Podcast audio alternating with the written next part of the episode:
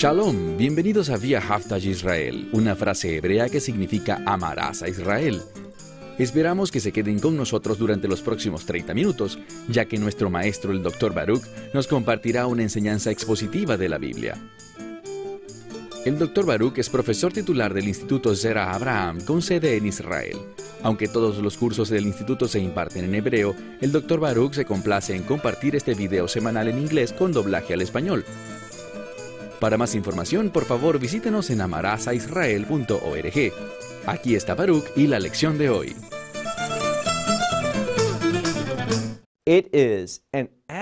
Es absolutamente necesario que podamos entender quién es el Mesías, y no solamente su nombre, sino su carácter.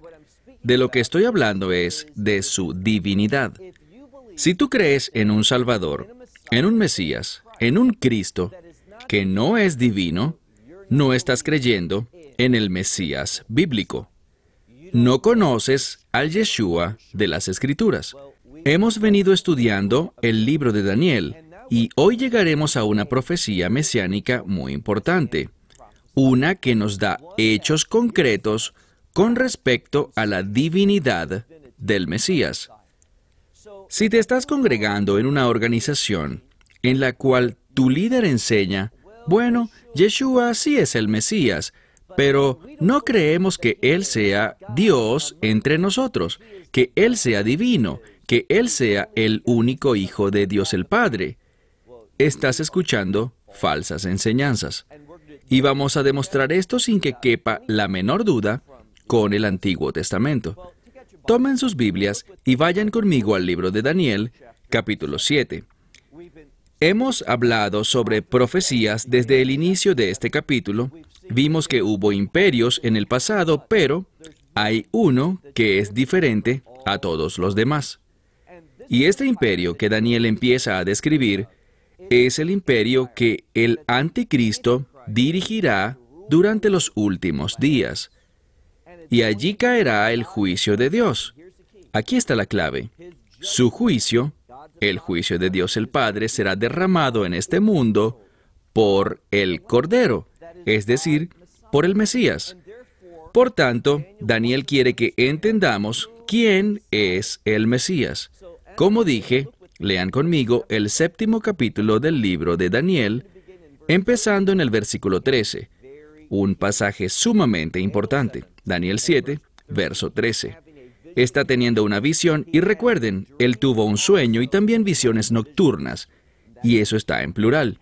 Y la razón por la que eso es importante es porque tuvo varias visiones, y esta es una de ellas. Verso 13. Estaba mirando estas visiones nocturnas y he aquí, con las nubes del cielo venía uno que era similar al Hijo del Hombre. Esta es una de las razones por las que Yeshua y me estoy refiriendo obviamente a Jesucristo, por las cuales Él es llamado el Hijo del Hombre. Es un término profético, no solo Daniel lo llama a Él el Hijo del Hombre, sino que también vemos que Ezequiel fue llamado Hijo del Hombre.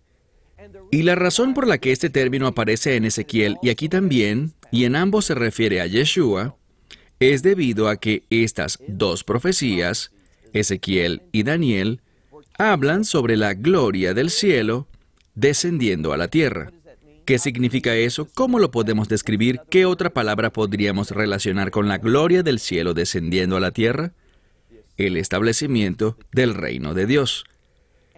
Y el Mesías, Él es la clave. Él es aquel que establecerá el reino de Dios. Pero noten lo que dice aquí. Este pasaje, por ejemplo, es usado en el libro de Apocalipsis capítulo capítulo 1.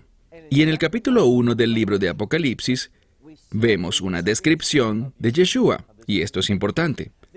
Todo el libro del Apocalipsis busca darnos una mejor comprensión de la identidad del Mesías, y usa esta escritura literalmente. Lo que dice es, y como usualmente se comprende, es que el Mesías viene de los cielos en las nubes a la tierra, y así lo hará. No estoy diciendo que no sea así, porque así será. Otras escrituras lo confirman. Pero este pasaje no se refiere a su segunda venida. cuando Él juzgará a este imperio. Este pasaje profético, esta profecía mesiánica, busca enseñarnos la identidad de Yeshua. ¿Por qué lo digo? Veamos el verso 13. Miraba yo las visiones de la noche, y he aquí, con las nubes del cielo, venía uno que lucía como el Hijo del Hombre, y vino hasta el anciano de días. ¿Quién es ese? El anciano de días es Dios el Padre, y fue traído ante él. Aquí vemos algo. Esto no se trata de su segunda venida, sino que se usa para decir que Yeshua, el Hijo del Hombre, es traído delante del anciano de días, Dios el Padre.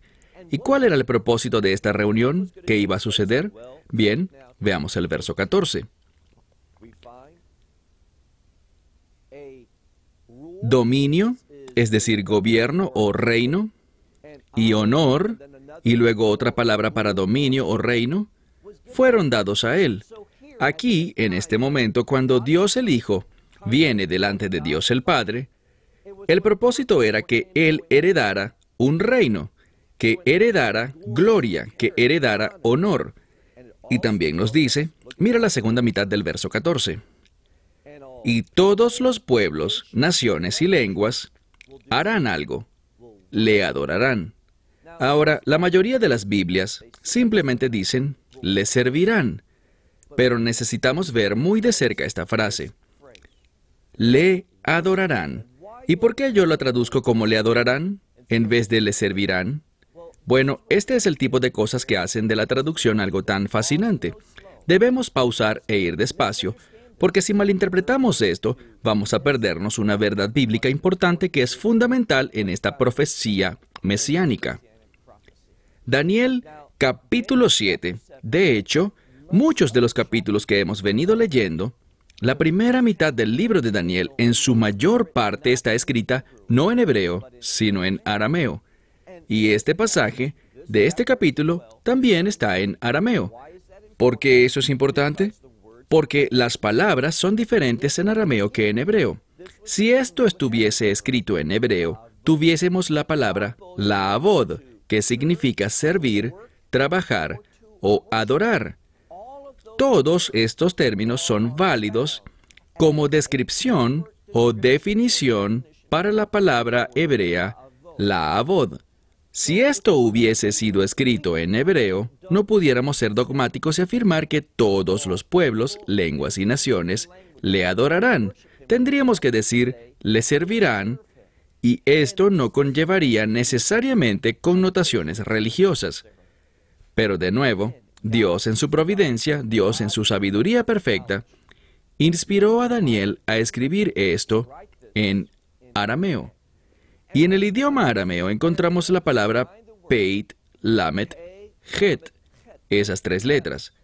Y siempre que esta palabra, Pelach, es usada, en el libro de Daniel, siempre se refiere a la adoración, al uso espiritual de una cosa nunca es utilizada para el servicio de una persona hacia otra, como un empleado sirve a su empleador, o como un criado sirve a su amo, o como un súbdito sirve a un rey. Esta palabra, Peilametjet, siempre es usada en relación a la adoración, bien sea una adoración falsa o a una genuina adoración. Siempre tiene un significado de adoración o de ritual vinculado a ella.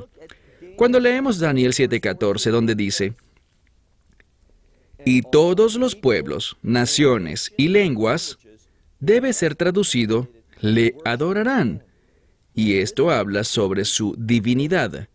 Y encontramos que su reino será un reino eterno y su dominio nunca será removido de él nunca terminará. Este pasaje simplemente dice que el reino es un reino y usa la palabra para régimen. Su régimen es eterno, no será removido y su reino no llegará a su fin, no terminará. Estamos hablando del reino del Mesías. Avancemos al verso 15. Y yo, Daniel, sentí tristeza en mi espíritu, y en el medio de mí dice, estuve turbado, debido a que estas visiones de la noche me estuvieron perturbando. Ahora, él habla de estas visiones anteriores, las de los imperios, especialmente de este último imperio que era blasfemo. Verso 16. Y me acerqué a uno de los que estaban de pie. ¿De quién se trata? Él está recibiendo una visión celestial. Y la mayoría de los eruditos, de hecho todos los que he leído, señalan a estos que están aquí de pie como ángeles. Él se acerca a uno de los que están allí de pie, a un ángel, y le dice, la verdad, es decir, la verdad acerca de este asunto, yo deseo que me diga con respecto a todo esto. Y él me dijo que me daría a conocer la interpretación de estas cosas. Verso 17. Y estas grandes bestias, ¿de qué estamos hablando? De imperios, de estos grandes imperios. Dice, eran cuatro. Aquí de nuevo, ¿por qué recalcar el 4? El 4 representa un número mundial. Estos imperios, en su mayoría, gobernaban sobre todo el mundo, sobre la mayor parte del mundo, pero el reino final que estaremos detallando en las próximas semanas, este gobierno final será ciertamente un imperio global. ¿Y quién será la persona que gobernará sobre él? La respuesta es el anticristo. Una vez más, verso 17. Y estas grandes bestias son cuatro, son cuatro reinos que se levantarán en el mundo. Verso 18. Y los santos del Altísimo, aquí menciona a unos santos, y existe un debate sobre de quiénes se trata. Bien, yo creo, y lo vamos a descubrir en el libro de Apocalipsis, que estamos hablando de creyentes, y lo probaré en un momento, pero por ahora sigamos en el verso 18. Y los santos del Altísimo recibirán un reino, y se harán fuertes en este reino por siempre y siempre y siempre.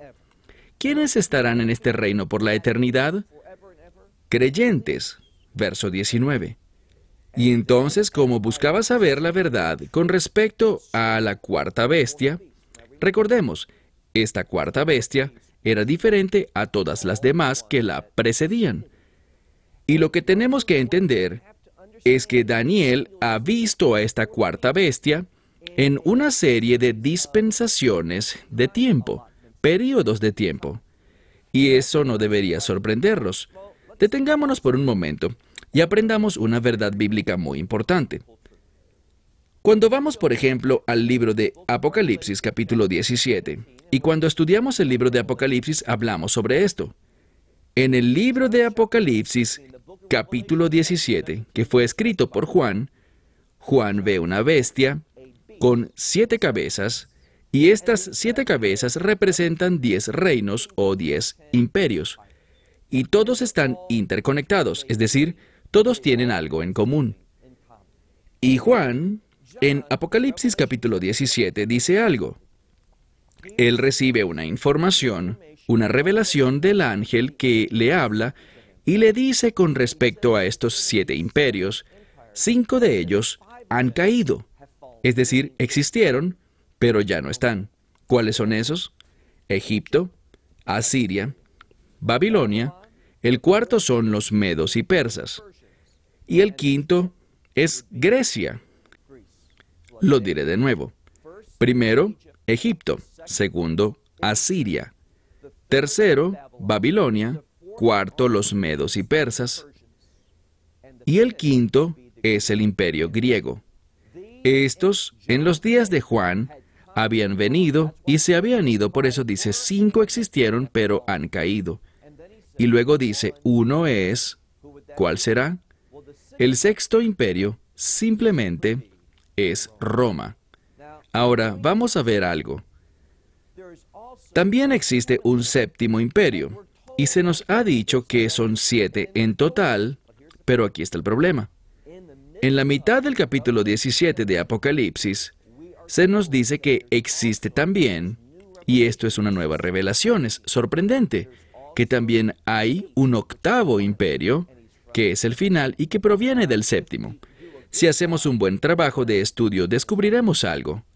descubrimos que Egipto, Asiria, Babilonia, con los medos y los persas, todos ellos estaban bien sea en África o en el Medio Oriente.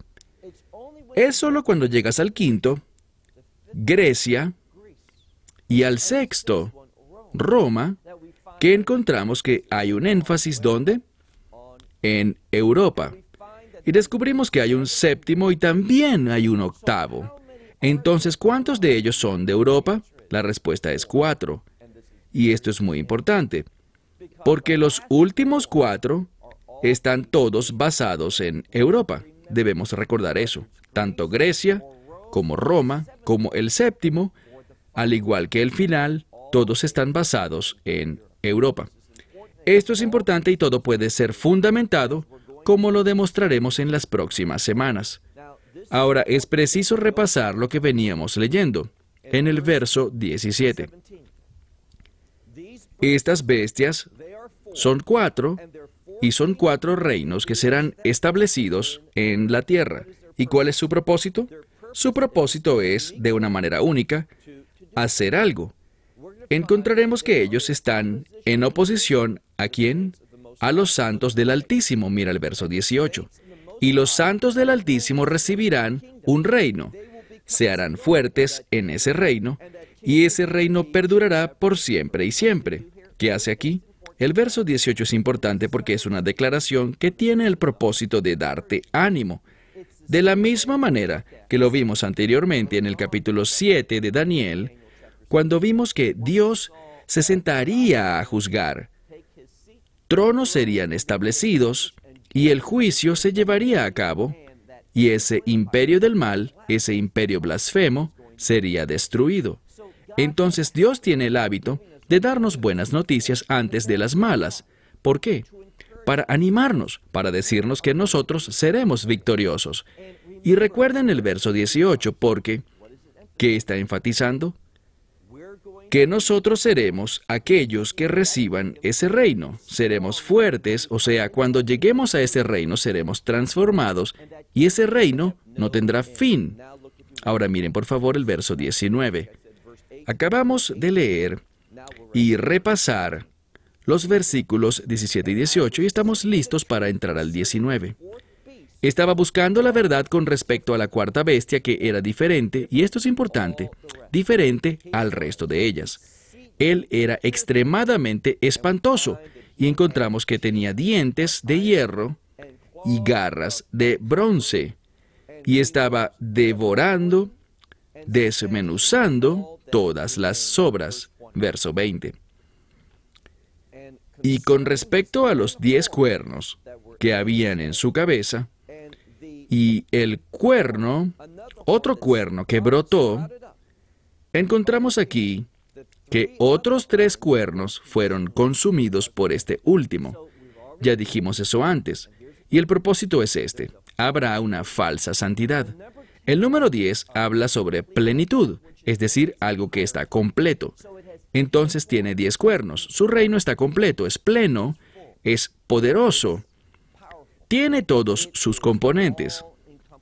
Pero entonces, cuando dice el cuerno final, este líder final, y se trata del mismo anticristo, él brotará, y por cierto, esta es la palabra samaj, que quiere decir brotar, y esa palabra con frecuencia se usa en referencia al Mesías, especialmente, por ejemplo, en el libro de Zacarías.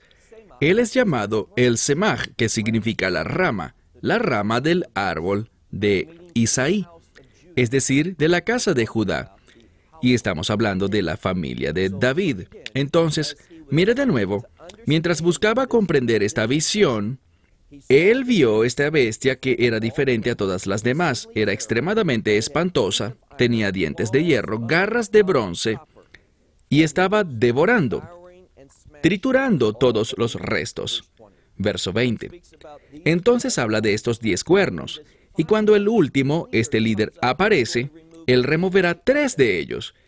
Y miren al final del verso 20. Y este cuerno tenía ojos y una boca que hablaba grandes cosas, es decir, cosas blasfemas.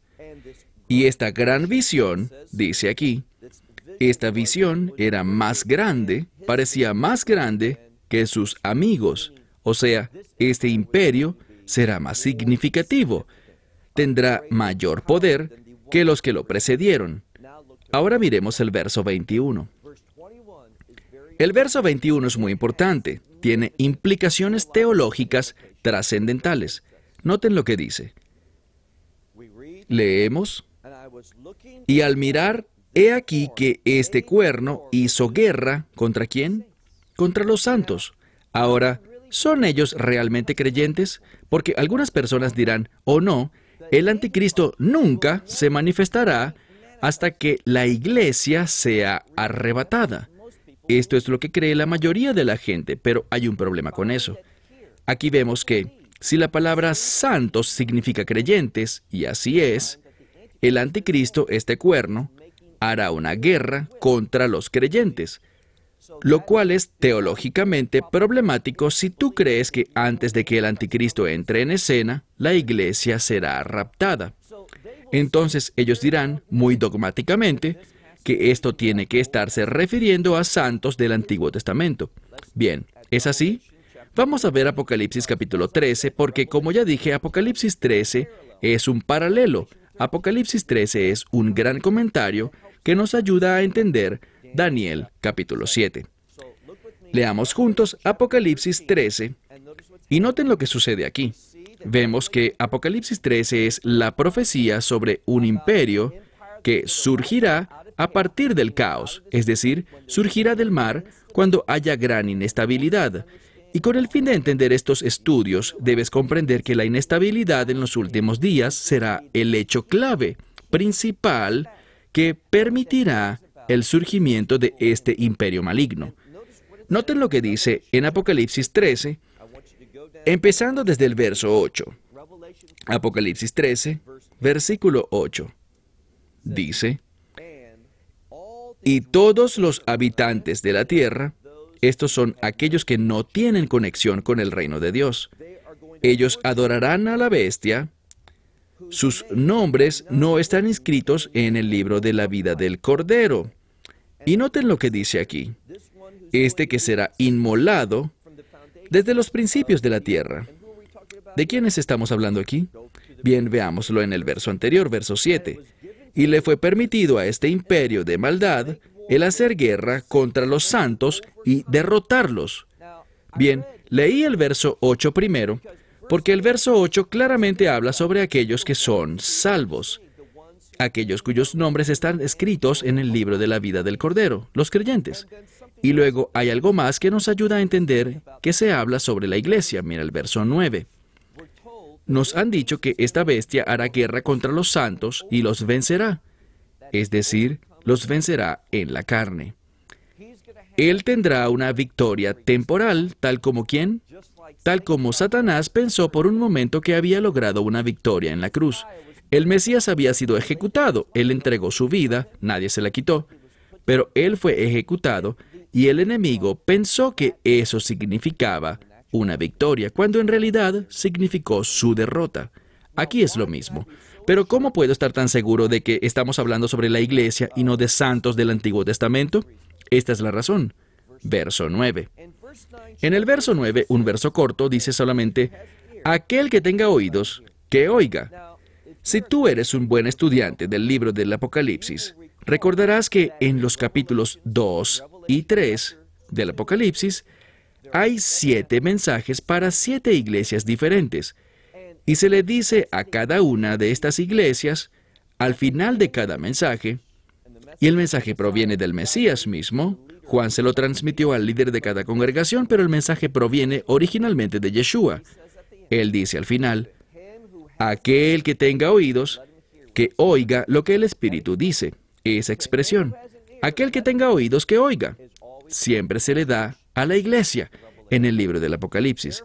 Y por lo tanto, lo que leemos aquí sobre este imperio maligno y el anticristo haciendo guerra contra los santos y derrotándolos temporalmente, es un mensaje, porque dice, aquel que tenga oídos, que oiga. Esto es una referencia a la iglesia. Y es muy importante que notemos esto. Bien, Regresemos a Daniel capítulo 7. Leamos desde donde lo dejamos en el versículo 21. Estaba mirando, y he aquí que este cuerno hizo guerra contra los santos y los venció, hasta que vino el anciano de días y dictó sus juicios sobre los santos del Altísimo. Es decir, esto sucedió hasta que Dios dictó su juicio sobre nosotros. O sea, Él nos dio su justicia. ¿Y eso qué significa? Vindicación. El Mesías nos vengará y leemos aquí una vez más que el tiempo llegará cuando los santos se harán fuertes. ¿Dónde? En el reino.